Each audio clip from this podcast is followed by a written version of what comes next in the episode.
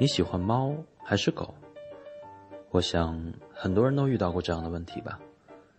我并不确定我算不算喜欢狗，虽然前段时间我很想养一只，并且煞有介事的关注了许多养狗小知识的公众号，但是我的确从来没有养过狗。而小的时候因为被狗咬而打狂犬疫苗的频率，已经高到连防疫站负责打针的阿姨都认识我了。每次妈妈带着哭哭啼啼的我去打针的时候，阿姨都特亲切的对我说：“哎呦，小朋友又被狗咬了。”我自己养猫是大学刚毕业的时候，无亲无故的城市，合租在一套破小的公寓里，十多平米的房间，窗户外面有很高大的杨树，即便是正午，也很少有阳光。能穿透树荫的遮挡，晒进屋子里。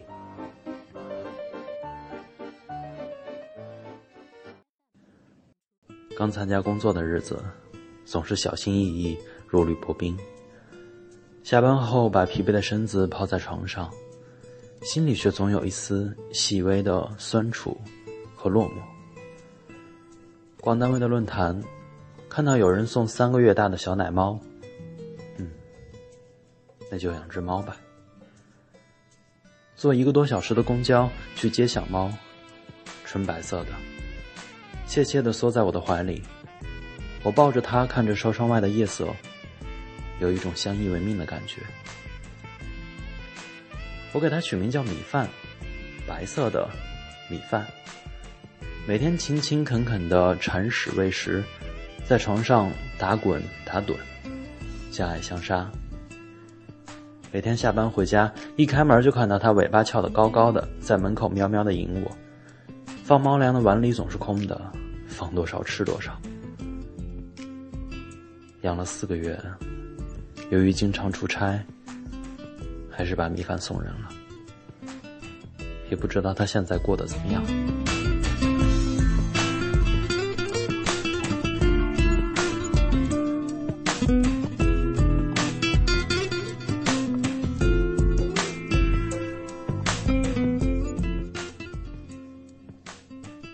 确实喜欢猫，即便他们把我当做愚蠢的人类，我还是喜欢给他们拍照，慢慢的靠近，轻轻的挠他们的下巴和脑袋。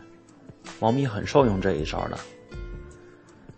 后来辗转的搬家，离开石家庄，深圳的快节奏让出租房变成只是睡一觉的地方，实在是分身乏术，也就断了再养宠物的念头。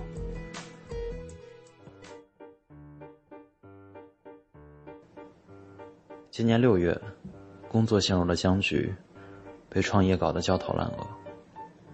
有天晚上睡下之后，总听到房间里稀稀疏疏的声音，开灯检查了好几遍都没有发现什么异样。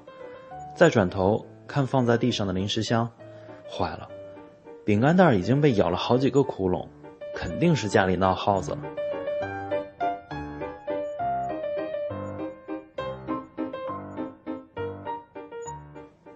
终于，在一个角落里发现了一只大约二十多厘米长的大耗子，人鼠大战一触即发。扫帚、拖把、杀虫剂，神转腾挪，敌退我追。经过两个小时的鏖战，耗子被我围困在书架的墙角，企图突出重围。慌乱之中，却被我一脚踩死。直到现在，我回忆起那一脚肉肉的质感。嗯，都会浑身起鸡皮疙瘩。凌晨四点半，战斗结束了。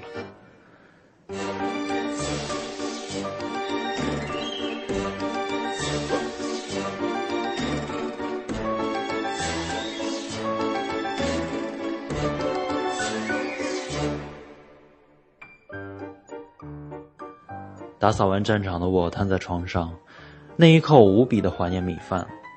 要是他在的话，耗子肯定不敢这么欺负我。没想到几天后下班回家，看到一只小灰猫悠闲的躺在楼梯上，摇着小尾巴。我租住的房子是复式的别墅，房间里有楼梯，眯着眼斜斜的看我，也没有让路的意思。我一阵惊喜，急忙问室友：“哎，这你们谁养的猫啊？”后来才知道，原来是隔壁家一个女生养的两只猫，这只叫辉宝，另一只棕色的大猫是辉宝的妈妈，叫娘娘。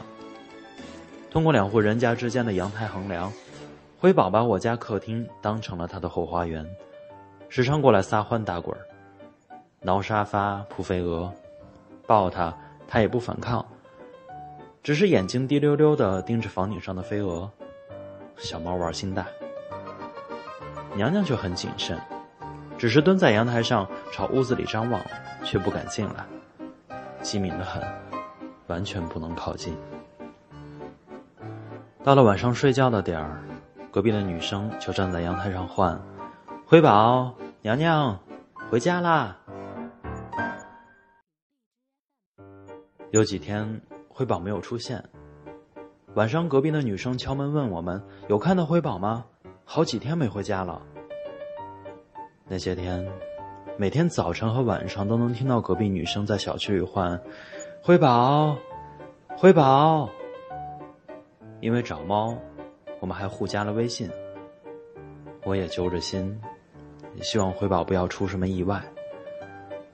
直到八月五号的早晨，看他发了一条朋友圈，失而复得，人家还觉得我打扰了他的冒险之旅。靠！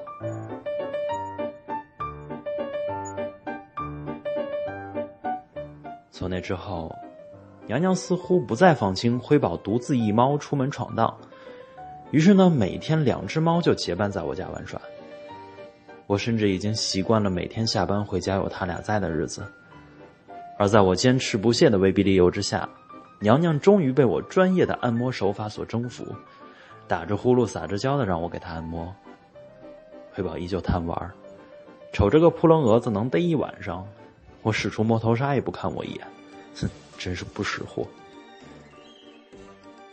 再后来，隔壁女生也放心了。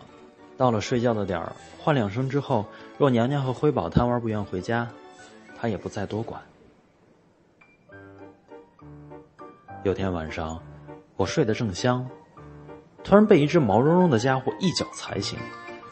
迷迷糊糊中，我睁眼一瞧，我操，辉宝，你什么时候进来的？我明明锁了门了。一脸懵逼的我把辉宝请出门。我我确实锁了门了呀。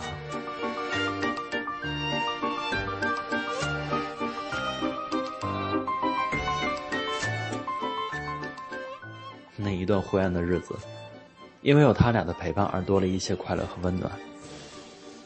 有猫咪陪着，还不用铲屎，哎，真幸福。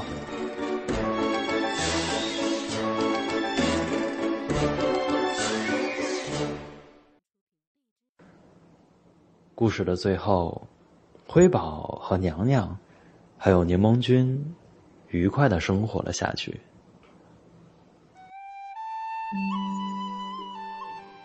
没有啦，生活中哪有那些童话故事的 happy ending？我搬家了。搬家那天，兵荒马乱的看到了辉宝和娘娘。辉宝戴了一个蓝白色的领结，很帅气。娘娘的脖子上挂了一个哆啦 A 梦的小铃铛。可是，我都没有好好的跟他俩道个别。之后一天晚上回去办理一些遗留的合同费用问题，我在客厅里等了好久，不住的往阳台那边张望，也没有看到这娘俩的身影。隔壁女生说，她也要搬家了。浮萍般的生活，我与这两只猫。不过萍水相逢，祝辉宝和娘娘猫生幸福，有吃不完的小鱼干和肉罐头。